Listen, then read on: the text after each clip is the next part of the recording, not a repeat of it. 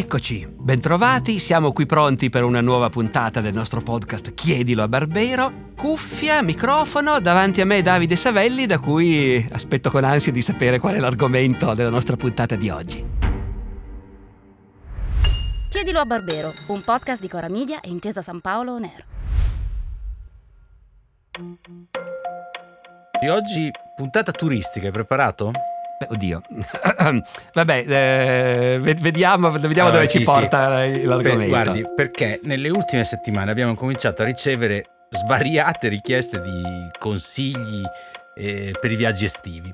Ma la domanda di partenza è di Lucia da Foggia che con estrema e apprezzata sintesi chiede chi è stato il primo turista nella storia? Erodoto. no, no, scherzo. Ok, Ma dato, dato che, si apprezza, che qui si apprezza la sintesi, eh, no, mettiamola così: fra, fra gli autori antichi, Erodoto, che è nato intorno, probabilmente intorno al 484 avanti Cristo, quindi 2500 anni fa. Erodoto è, è, credo, il primo personaggio di cui siamo sicurissimi che ha viaggiato molto per il gusto di viaggiare, di vedere dei paesi mm, del mondo mediterraneo. Eh, è stato quattro mesi in Egitto, per esempio, insomma, perché? Perché era affascinato dalle varie civiltà del Mediterraneo e poi ha messo tutto naturalmente nel suo grande libro, Le Storie, che non sono solo un libro di storia, ma anche proprio di antropologia e di turismo, perché no? Ci sarebbe anche quella di Thomas che domanda, Thomas da Torino. Quali sono state le prime forme di turismo? Chi viaggiava per il gusto di viaggiare senza un motivo di lavoro o famiglia? Quando è nato il concetto di vacanze? Allora, eh, beh, appunto, eh, prima parlando di Erodoto come il primo turista, scherzavo, ma fino a un certo punto, eh, perché effettivamente nel mondo antico si vede che ci sono persone che, avendo, come dire, non avendo preoccupazioni materiali, decidono che un bel modo di impiegare il loro tempo è andare in giro a vedere, a vedere le città, a vedere le antichità, a vedere gli uomini famosi e così via.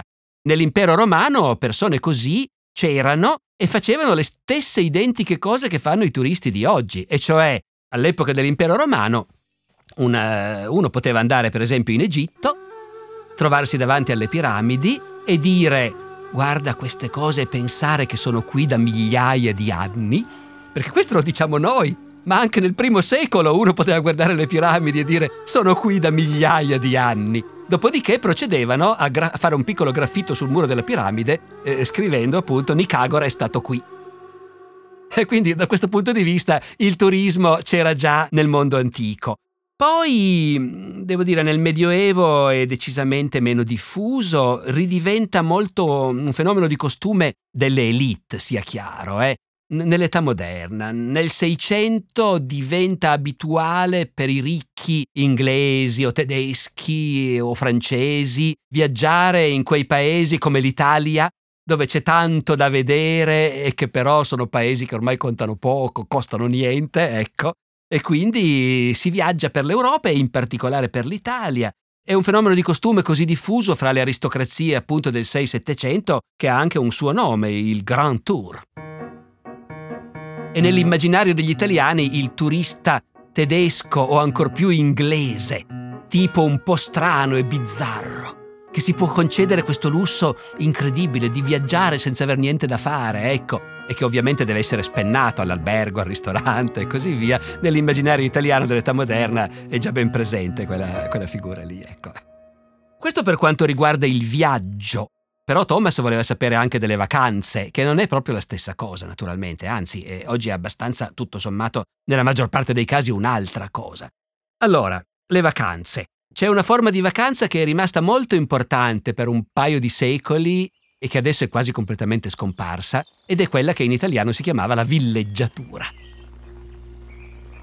Cioè trasferirsi dalla città in campagna per due mesi, tre mesi e star lì. Era una prassi comunissima fra chi stava bene, in Italia per esempio, anche altrove, ma penso in particolare all'Italia. L'aristocrazia, la borghesia italiana nel Settecento scoprono il fascino di questo modo di vivere. Beh, c'è una commedia di Goldoni, no? Le smanie per la villeggiatura, dove si vede che appunto Eh, nella buona borghesia, se la moglie comincia a dire al marito gli altri vanno in villeggiatura e noi chi siamo che non ci andiamo? Ecco, la villeggiatura nasce quindi nel Settecento. Eh, un po', secondo me, si ricollega con l'abitudine delle aristocrazie già nei secoli precedenti di andare a caccia in autunno e di dedicare l'autunno alla caccia perché in realtà la villeggiatura all'inizio si faceva d'autunno, ecco, era anche magari legata per chi aveva proprietà terriera, la vendemmia, fare il vino, eccetera, però si faceva d'autunno. Poi lentamente si è spostata più indietro fino a comprendere anche l'estate. Però io so che chi faceva il mio mestiere, per esempio, a me capita per mestiere di leggere le biografie o anche la corrispondenza di grandi storici del Novecento, no?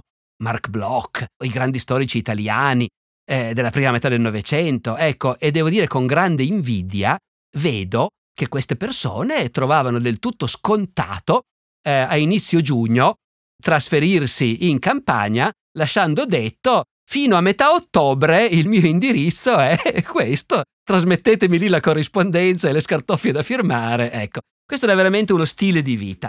Le vacanze come le concepiamo noi? Mare o montagna? E lì secondo me le origini sono diverse, nel senso che la montagna è proprio uno sviluppo del Grand Tour. I turisti, specialmente inglesi, che vogliono vedere tutto, dopo un po' scoprono com'è interessante anche vedere le montagne della Svizzera o le montagne della Val d'Aosta. E lì è veramente una, una rottura culturale. Perché naturalmente in generale nei paesi di montagna, a parte quelli che accompagnavano i viaggiatori sulla strada del valico e lo facevano di mestiere, ma il grosso della gente si teneva ben lontana dalle vette. A nessun montanaro sarebbe venuto in mente di dire adesso voglio scalare il cervino e andare sulla punta. Assolutamente. Si stava ben alla larga, anzi, da quei posti pericolosi. Per cui anche lì quello che succede è si vede nel, all'inizio dell'Ottocento la figura bizzarra del turista o della turista, del gruppetto di turisti inglesi che se ne vanno in montagna e chiedono di essere accompagnati su per i sentieri per arrivare fino in cima e che trascorrono anche lunghi periodi in montagna, cosa appunto assolutamente nuovissima. Nuovissimo è anche il mare, perché nell'età moderna erano abbastanza convinti che fare il bagno potesse far male alla pelle e prendere il sole peggio ancora, le signore dovevano essere belle bianche naturalmente, e quindi, e quindi anche qui è una rivoluzione culturale quando a inizio Ottocento una nuova generazione comincia a dire ma che bello invece fare quattro bracciate e poi un po' più avanti anche che bello prendere il sole. Prendere il sole viene un po' dopo però, eh. Invece fare le bracciate al mare è una grossa novità ottocentesca. Le nostre riviere cominciano a attrezzarsi di stabilimenti per i bagni negli anni intorno al 1840, ecco, ancora nella prima metà dell'Ottocento. Ovviamente è una cosa da signori, bisognerà aspettare il Novecento per avere il, il treno che porta al mare i proletari la domenica e poi le ferie di massa che sono diventate in Italia una cosa comune appunto negli anni 60, quando ero bambino io. A questo punto siamo arrivati alla questione dei consigli di viaggio, professore. Siccome non siamo, siamo impossibilitati a soddisfare le singole richieste, sono tante, che ne dice se attuiamo una soluzione autarchica che poi dati i tempi non, non va mai male, no? Cioè potremmo restare in Italia e le potrei chiedere tre luoghi medievali insoliti, originali da scoprire o da riscoprire, insomma, tre mete interessanti che si potrebbero visitare quest'estate? E perché no? Tre, immagino che pensi a tre perché così diamo soddisfazione al sud, al centro e al nord. Beh sì, ovviamente sì. Autarchici e nazionalisti. Cioè, certo, certo, certo. No, allora, dunque, senti, in realtà appunto ehm, a me capita abbastanza effettivamente quando sono in giro per l'Italia di andare a cercare posti posti me- legati al Medioevo soprattutto. Ecco, diciamo che in questa puntata teniamoci al Medioevo che, come dire, è, è il paesaggio anche visivo, architettonico che a me è più familiare. Mi capita abbastanza spesso effettivamente di andare a cercare un posto di cui magari neanche sapevo che esiste, ma trovandomi in zona scopro che invece vale accidenti se valeva la pena di andarci. E così per esempio l'estate scorsa che ero, ero al mare in Salento ho scoperto la Basilica di Galatina, che è un posto incredibile. Ecco, siamo proprio nel cuore del Salento e questa basilica che sta proprio nel centro storico di, della città di Galatina e che è una straordinaria chiesa della fine del Medioevo. Ecco, chiesa gotica quindi, una delle più belle chiese gotiche della Puglia, dove di chiese medievali ce n'è tante, ma quello che rende straordinaria la Basilica di Galatina, dedicata a Santa Caterina d'Alessandria, è che all'interno ha un ciclo di affreschi bellissimi, ecco, veramente devo dire tardi, Dico tardi perché questo qui è come dire, è una cosa di noi medievisti. Eh, a noi sembra che il 500 sia un'epoca vicinissima, a noi eh, già il 300, insomma, ecco, è già un po' andante, non è veramente lontano nel tempo. Eh, qui siamo di fronte a un ciclo di affreschi trecenteschi, mm, veramente straordinari, conservati benissimo, ecco. Quindi per quanto riguarda il sud direi senz'altro la Basilica di Galatina.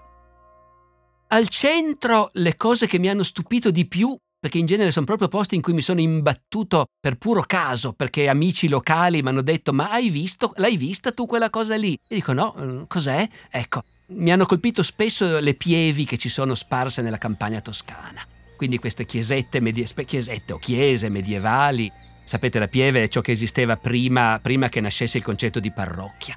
Eh, dal, dal, dal, fine del Medioevo, dal, dagli ultimi secoli del Medioevo, la Chiesa ha articolato il territorio in parrocchie, quindi territori molto piccoli, corrispondenti a un singolo villaggio o a un quartiere di una città, con una, sua, con una chiesa che controlla tutta la vita religiosa di quella piccola zona. In precedenza non era così. Non c'era la parrocchia, c'erano chiese un po' dappertutto, grandi, piccole, eh, dove si diceva messa, se qualcuno pagava un prete che stesse lì per dire messa, ma l'unica organizzazione proprio strutturale erano le chiese le pievi, appunto, dove, dove c'era il fonte battesimale, dove si potevano battezzare i bambini. I bambini non si battezzavano in qualunque chiesa, ma solo nella pieve. E le pievi erano poche, naturalmente molte meno rispetto alle parrocchie di adesso. Ed erano in genere in campagna, spesso anche in luoghi molto isolati, perché non era la, chie- la parrocchia del paesino. Era il luogo dove da tutto un territorio si andava a sentir messa e specialmente poi a battezzare i bambini.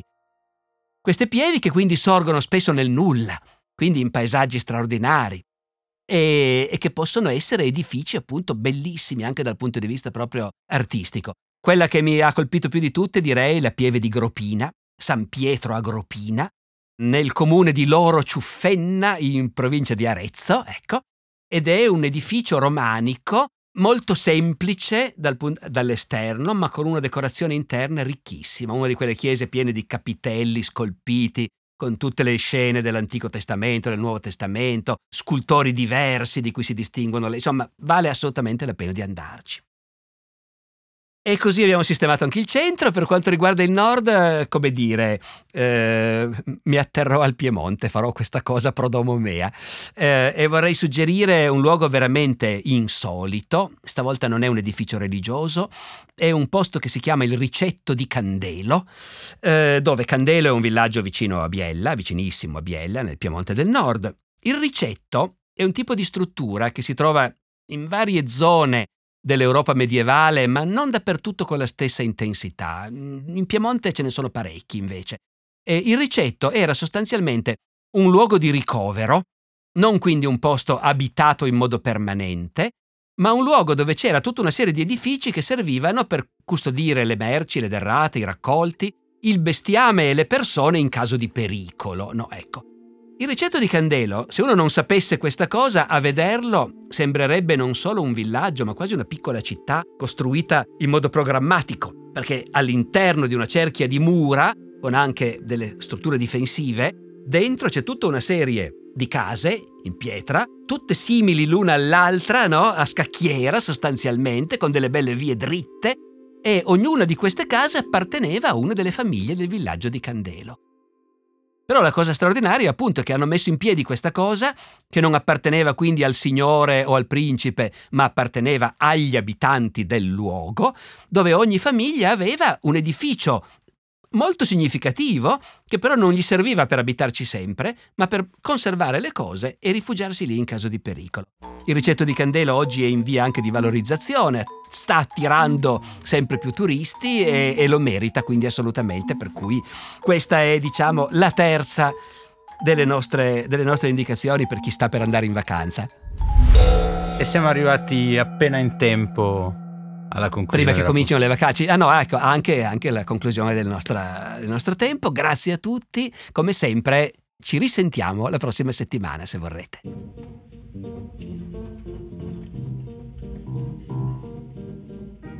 In conclusione a questo episodio vi segnaliamo due saggi davvero molto interessanti. La moda della vacanza, luoghi e storie 1860-1939 di Alessandro Martini e Maurizio Francesconi pubblicato da Inaudi e Storia del turismo in Italia di Annunziata Berrino pubblicato da Il Mulino.